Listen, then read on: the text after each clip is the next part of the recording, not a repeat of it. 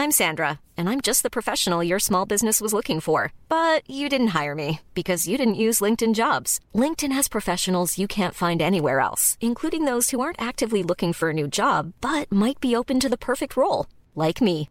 In a given month, over 70% of LinkedIn users don't visit other leading job sites. So if you're not looking on LinkedIn, you'll miss out on great candidates like Sandra. Start hiring professionals like a professional. Post your free job on linkedin.com slash spoken today. When you're ready to pop the question, the last thing you want to do is second guess the ring.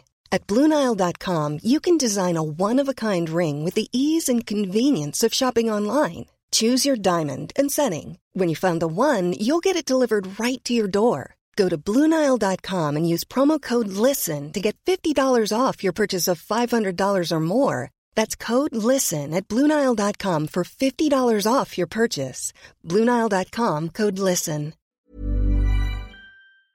Recently, I made a video on awesome video games that were ruined by one terrible mechanic, and now I thought that I'd return to do a bit of a weird sequel where now we're talking about video games that were ruined by two terrible mechanics. It's a bit tongue in cheek, so I hope that you enjoy it. So, with that in mind, I'm Jules, this is WhatCulture.com, and these are 10 awesome video games that were ruined by two terrible mechanics. Number 10 Intentional Input Lag and Weapon Maintenance Red Dead Redemption 2.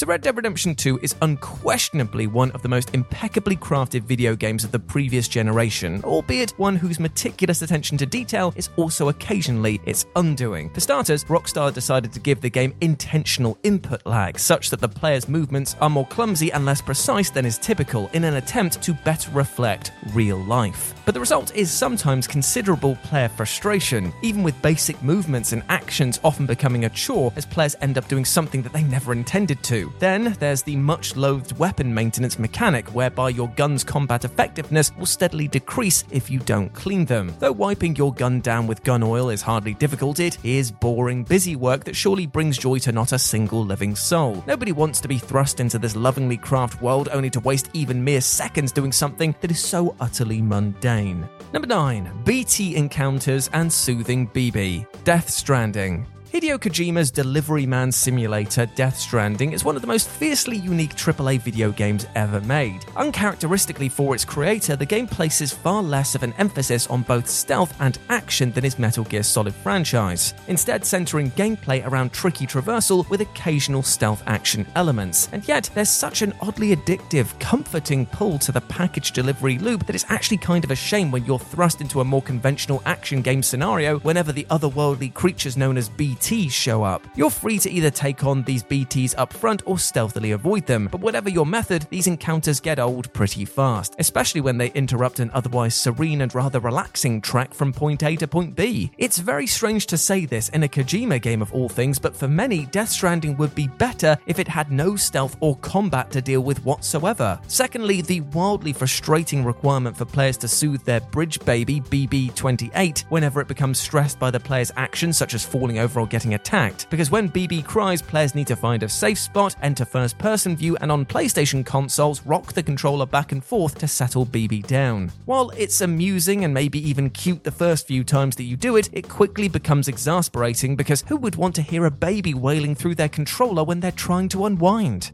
Number 8 Hacking and Camera Research Bioshock. Bioshock is a groundbreaking first person shooter for many, many reasons, and for as many creative mechanics as it makes ingenious use of, it also touts two pretty dead on arrival features that just about everybody hates. First off, there's the wretched hacking minigame, which forces players to complete a series of plumbing tile puzzles. I mean, they're just not fun, they're boring and time consuming, but at least they are rarely mandatory. Then there's the research camera, which players could use to gain research points and level up their research trees, gaining permanent damage boosts to certain enemies, as well as getting permanent stat increases and so on. As such, the camera incentivized players to initiate combat encounters with the camera in tow in order to score maximum research points. It's a neat idea, but ultimately it becomes a chore for players who just want to kill enemies without having to swap between their camera and their weapon of choice. Instead, it made them feel like they were missing out on an easy advantage if they didn't use the camera. Curiously, both of these mechanics were also included in Bioshock 2, but given significant reworkings which made them much more of an integral part of the game, and as a result, became actually fun.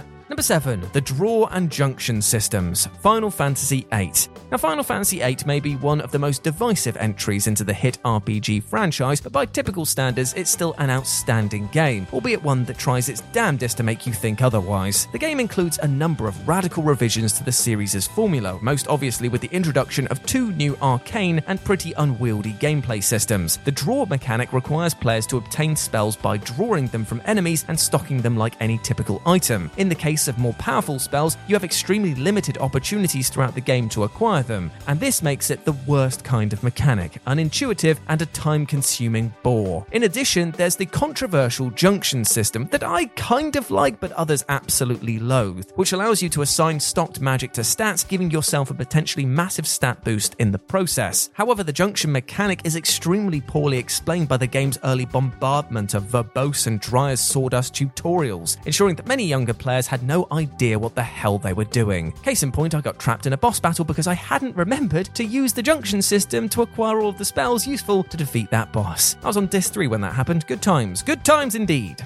Number 6. Tripping and Magnet Hands Super Smash Bros. Brawl. Super Smash Bros. or Brothers, if you want to get technical about it, is one of the most beloved video game franchises, and say it with me, kids, of all time! And despite the breezy thrills it offered millions of casual players, it's also serious business on the competitive beat 'em up circuit. The entry into the franchise that bore the most venomous ire from the hardcore fanbase, though, was 2008 Super Smash Bros. Brawl, which introduced two highly contentious mechanics. First off, we have tripping. Here, Brawl allowed the smallest possibility that any player could suddenly trip over mid match, courtesy of background RNG. Now, many felt this was a transparent, cynical attempt by Nintendo to close the skill gap between players, especially as there was no option to disable tripping in the game's menu. Fans also took umbrage with the addition of magnet hands in Brawl, making it much easier for players to cling to the edge of the stage after falling off. Basically, many felt that it was catering too much for the casual player. Thankfully, Nintendo jettisoned tripping from all future Smash games, and though magnet hands are definitely still around, they've been given a welcome nerf in more recent titles.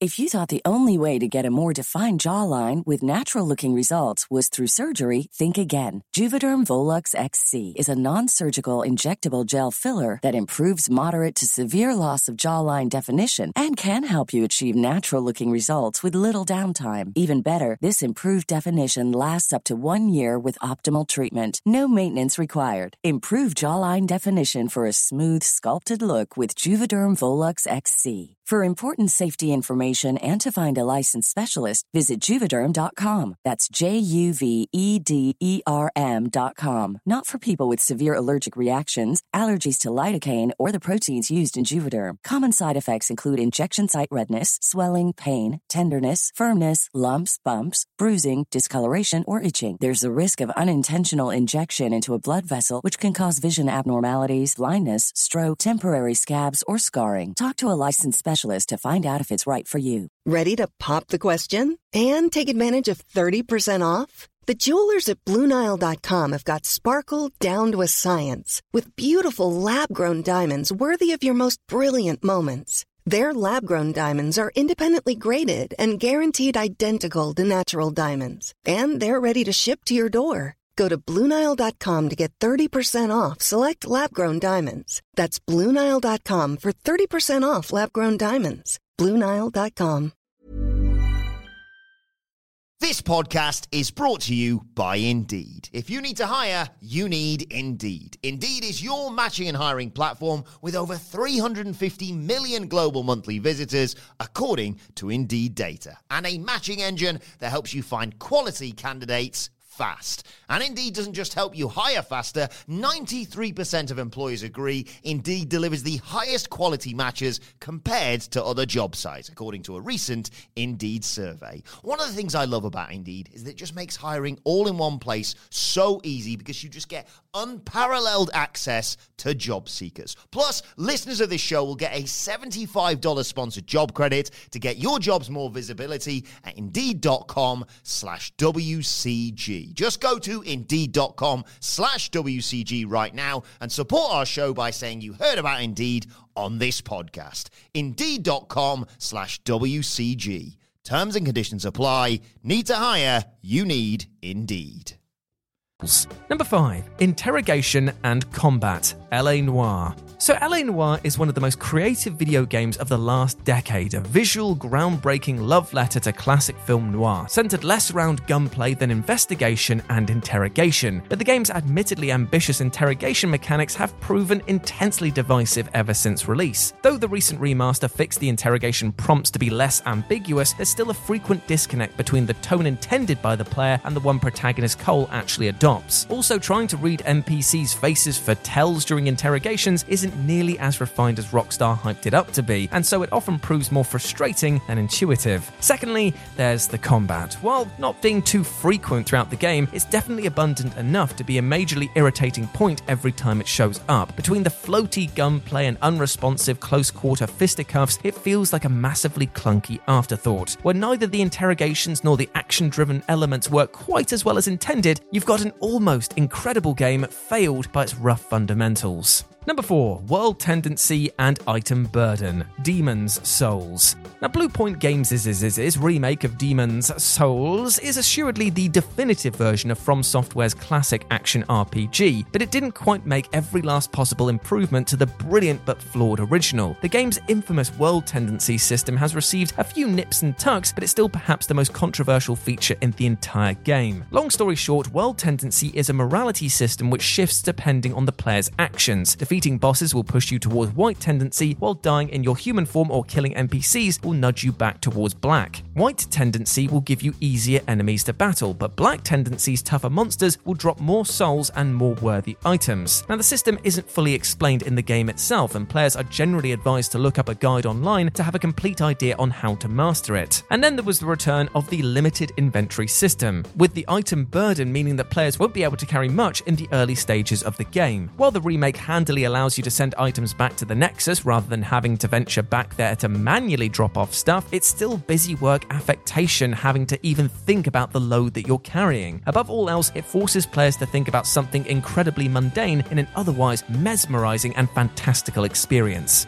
Number 3. Enemy Scaling and Persuasion The Elder Scrolls 4 Oblivion. The Elder Scrolls 4 Oblivion is one of the greatest RPGs ever made, which is especially impressive considering how widely despised its leveling system actually is. Oblivion includes a much hated enemy scaling mechanic, meaning that rather than enemies having set levels and stats, they will scale according to your own level. Now, this really hampers the sense of progression necessary to any RPG, as there's never any feeling that you're actually getting stronger relative to the enemies around you who will simply just get better to match. Secondly, there's the persuasion mechanic, a round based mini game in which players attempt to win an NPC's favour by reading their facial expressions and picking the appropriate option on a wedge filled wheel. It's an interesting idea, albeit one too convoluted to really work, making it much more of an annoyance, especially with the time limitations imposed upon the player, such that you might simply prefer to start waving the bribes around instead, because that has much more success. Number 2 Weapon Durability and Rain The Legend of Zelda Breath of the Wild.